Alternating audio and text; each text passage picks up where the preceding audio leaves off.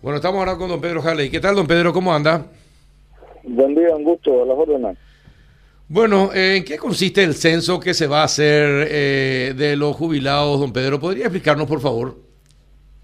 Bueno, efectivamente, el censo a los jubilados es una obligación primero prevista en la ley del Seguro Social, artículo 46 de la ley 430 de 1973 en segundo lugar, el último censo se hizo en el año 2008, hace 12 años, por lo tanto sus resultados ya fueron evaluados, ya están más que desactualizados.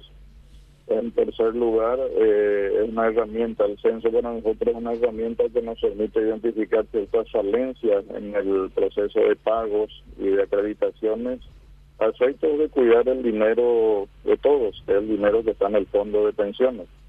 Eh, básicamente es eso, y poder planificar muchos otros servicios hacia adelante, como ser la parte social de atención a los jubilados y aún servicios médicos. Nosotros necesitamos saber dónde están ubicados nuestros jubilados, por ejemplo, para poder cuidarlos mejor en salud y en servicios.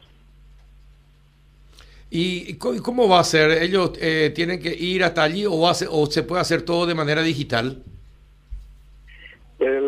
Cuando planteamos hacerlo en forma digital hubo mucha resistencia por aquello de que nuestros adultos mayores no saben usar ni quieren usar la informática. Mm. Entonces buscamos un sistema mixto, digamos, contratamos los servicios de DINACOPA, Dirección Nacional de Correos Nacionales de Paraguay, que tiene cerca de 200 oficinas en todo el país donde eh, los jubilados podrán, luego de descargar de la página web el formulario correspondiente a su beneficio, sea jubilación, sea pensión u otro, o, de recabar de la oficina de INACOPA o de la oficina de IPS el formulario físico, llenarlo, adjuntar los documentos que se solicitan de acuerdo al tipo de beneficio y presentarlo en esa oficina de INACOPA. Eh, sin tener que moverse de su ciudad o de su pueblo o de su barrio, inclusive Inacopa tiene muchas oficinas. Esa información va a ser consolidada y transmitida al IPS para la verificación de datos. ¿Y desde cuándo comienza el censo y qué es lo que tienen que hacer los, los jubilados para actualizar sus su papeles y su situación? Comienza este lunes 9, está organizado de tal manera que hasta el mes de marzo eh, uno pueda hacer el trámite de acuerdo a su cédula, es decir, de la cédula 20 mil a la 400 mil, digamos, será el mes de lo que resta de octubre. Luego otros números serán diciembre, enero, febrero y marzo. En ese plazo pensamos que vamos a recabar toda la información ya que está eh, requerida en los formularios. Eh, si alguien por alguna razón no lo haga hasta marzo porque no quiere, no puede o cualquier otra razón, se tiene todavía eh, abril y mayo para que podamos nosotros buscarle y recabar la información si es necesario en su domicilio. Y si aún así no lo ubicamos, bueno, tenemos todavía hasta el 10 de junio para un último intento de tener la información fidedigna de cada beneficiario. O sea, es un proceso extendido a lo largo de casi ocho meses justamente para evitar concentración de procesos en poco tiempo y aglomeración de gente. Juanito.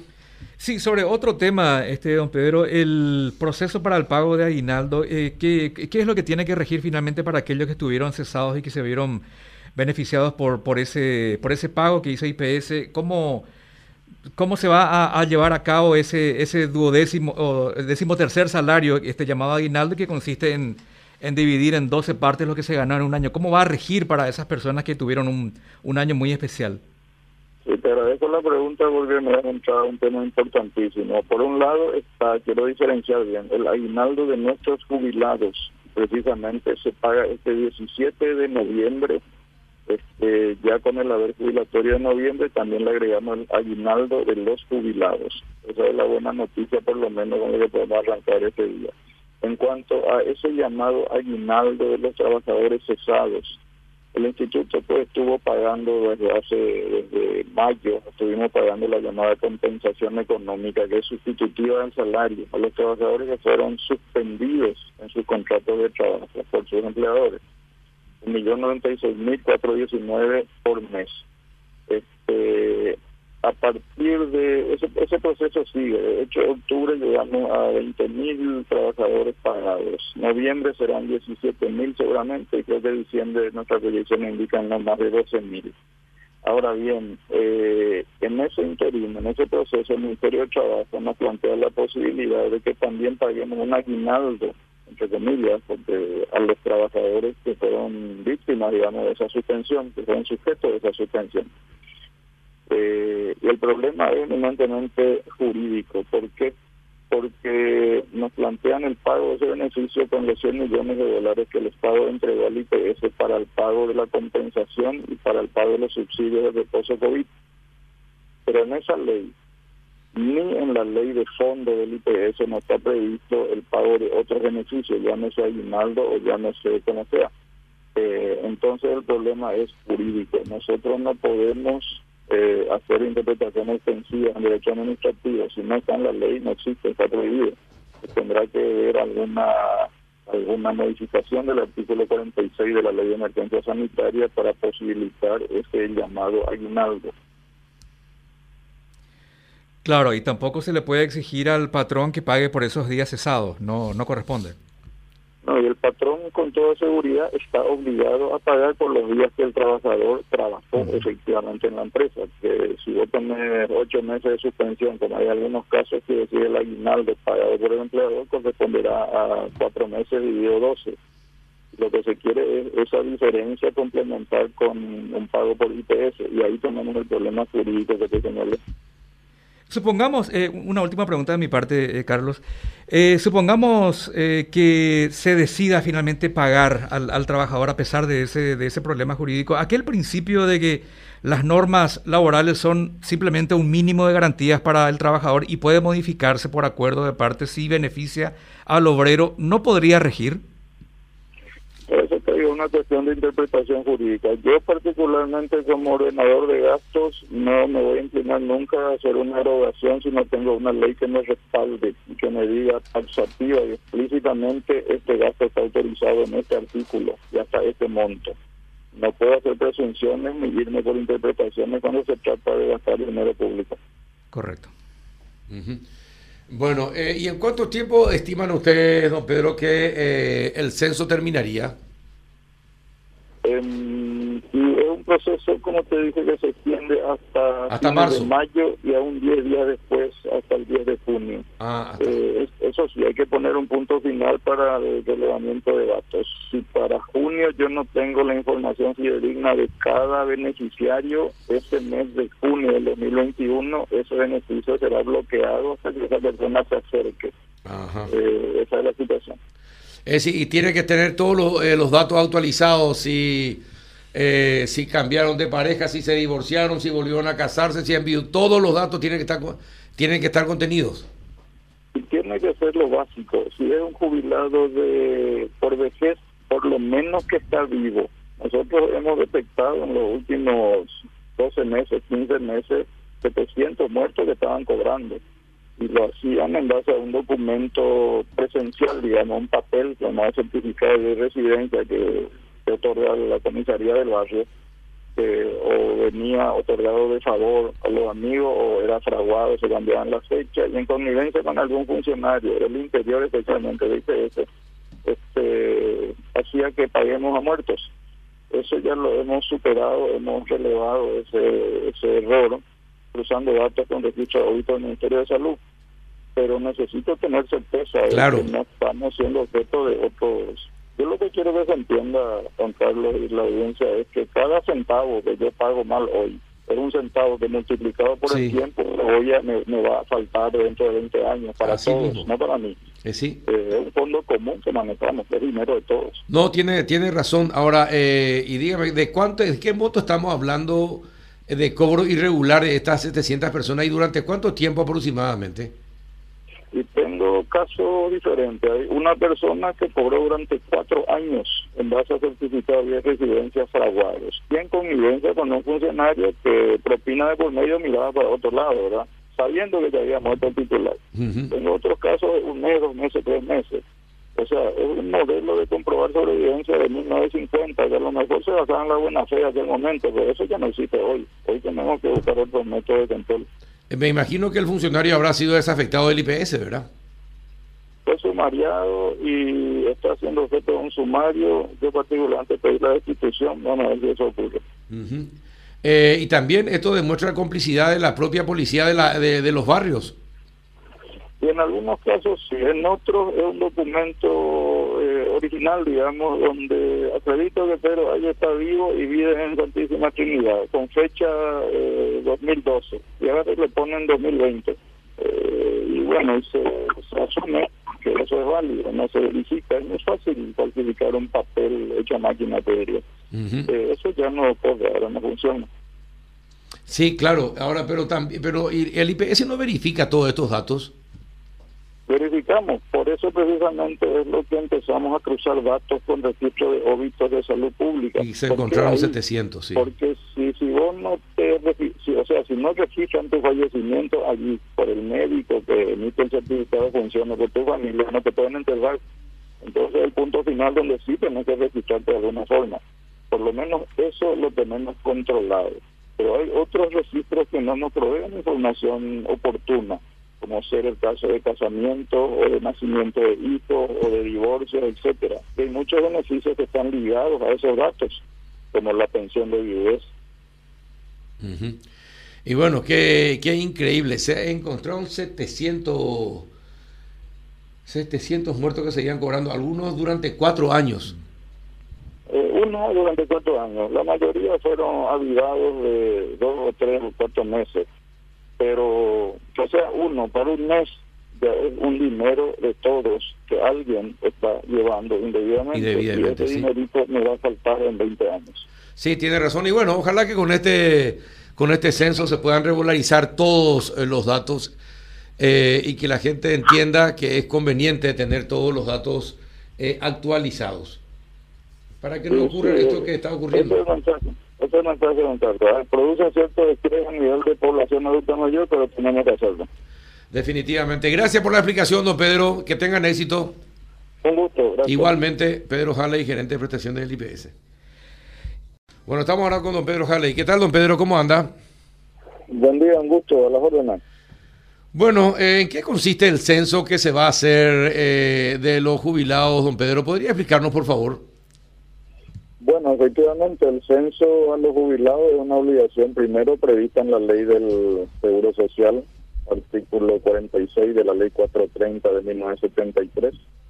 En segundo lugar, el último censo se hizo en el año 2008, hace 12 años, por lo tanto sus resultados ya fueron evaluados, ya están más que desactualizados. En tercer lugar, eh, es una herramienta, el censo para nosotros es una herramienta que nos permite identificar ciertas falencias en el proceso de pagos y de acreditaciones a efectos de cuidar el dinero de todos, el dinero que está en el fondo de pensiones. Eh, básicamente es eso, y poder planificar muchos otros servicios hacia adelante, como ser la parte social de atención a los jubilados y aún servicios médicos. Nosotros necesitamos saber dónde están ubicados nuestros jubilados, por ejemplo, para poder cuidarlos mejor en salud y en servicios. ¿Y cómo va a ser? ¿Ellos eh, tienen que ir hasta allí o, hace, o se puede hacer todo de manera digital? El, cuando planteamos hacerlo en forma digital hubo mucha resistencia por aquello de que nuestros adultos mayores no saben usar ni quieren usar la informática. Mm. Entonces buscamos un sistema mixto, digamos, contratamos los servicios de DINACOPA, Dirección Nacional de Correos Nacionales de Paraguay, que tiene cerca de 200 oficinas en todo el país donde eh, los jubilados podrán, luego de descargar de la página web el formulario correspondiente a su beneficio, sea jubilación, sea pensión u otro, o, o de recabar de la oficina de INACOPA o de la oficina de IPS el formulario físico, llenarlo, adjuntar los documentos que se solicitan de acuerdo al tipo de beneficio y presentarlo en esa oficina de INACOPA. Eh, sin tener que moverse de su ciudad o de su pueblo o de su barrio, inclusive INACOPA tiene muchas oficinas. Esa información va a ser consolidada y transmitida al IPS para la verificación de datos. Uh -huh. ¿Y desde cuándo comienza el censo y qué es lo que tienen que hacer los, los jubilados para actualizar sus papeles y su situación? Comienza este lunes 9, está organizado de tal manera que hasta el mes de marzo eh, uno pueda hacer el trámite de acuerdo a su cédula, es decir, de la cédula 20.000 a la 400.000, digamos, será el mes de lo que resta de octubre. Luego otros números serán diciembre, enero, febrero y marzo. En ese plazo pensamos que vamos a recabar toda la información ya que está eh, requerida en los formularios. Eh, si alguien por alguna razón no lo haga hasta marzo porque no quiere, no puede o cualquier otra razón, se tiene todavía eh, abril y mayo para que podamos nosotros buscarle y recabar la información si es necesario en su domicilio. Y si aún así no lo ubicamos, bueno, tenemos todavía hasta el 10 de junio para un último intento de tener la información fidedigna de cada beneficiario.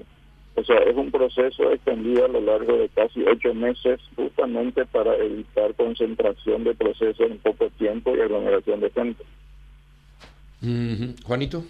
Sí, sobre otro tema, este don Pedro, el proceso para el pago de aguinaldo, eh, ¿qué, ¿qué, es lo que tiene que regir finalmente para aquellos que estuvieron cesados y que se vieron beneficiados por, por, ese, por ese pago que hizo IPS? ¿Cómo, ¿Cómo se va a, llevar a cabo ese, ese duodécimo o décimo tercer salario, este llamado aguinaldo, que consiste en, dividir en 12 partes lo que se ganó en un año? ¿Cómo va a regir para esas personas que tuvieron un, un año muy especial?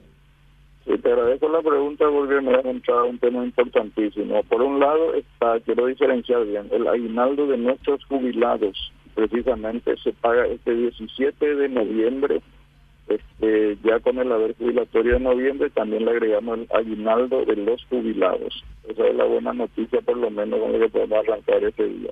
En cuanto a ese llamado aguinaldo de los trabajadores cesados, el instituto pues estuvo pagando desde hace desde mayo, estuvimos pagando la llamada compensación económica que es sustitutiva del salario a los trabajadores que fueron suspendidos en sus contratos de trabajo por sus empleadores millón noventa y seis mil diecinueve por mes. Este, a partir de ese, ese proceso sigue. De hecho, en octubre llegamos a 20 mil trabajadores pagados. Noviembre serán 17 mil seguramente y creo que diciembre nuestra proyección indican no más de 12 mil. Ahora bien, eh, en ese interino, en ese proceso, el Ministerio de Trabajo nos plantea la posibilidad de que también paguemos un aguinaldo entre comillas, porque a los trabajadores que fueron víctimas, digamos, de esa suspensión, que fueron sujetos de esa suspensión. Eh, y el problema es eminentemente jurídico. ¿Por qué?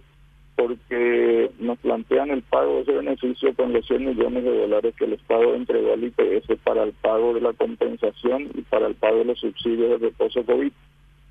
Pero en esa ley ni en la ley de fondo del IPS no está previsto el pago de otros beneficios, ya no sea aguinaldo o sé cómo sea. Eh, entonces el problema es jurídico. Nosotros no podemos eh, hacer interpretaciones extensivas en derecho administrativo. Si no está en la ley, no existe, está prohibido. Tendrá que haber alguna alguna modificación del artículo 46 de la ley de emergencia sanitaria para posibilitar ese llamado aguinaldo. Claro, y tampoco se le puede exigir al patrón que pague por esos días cesados, no, no corresponde.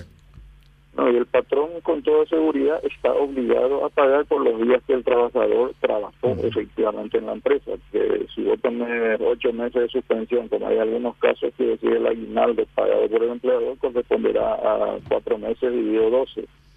Lo que se quiere es esa diferencia complementar con un pago por IPS y ahí tenemos el problema jurídico que te señalé.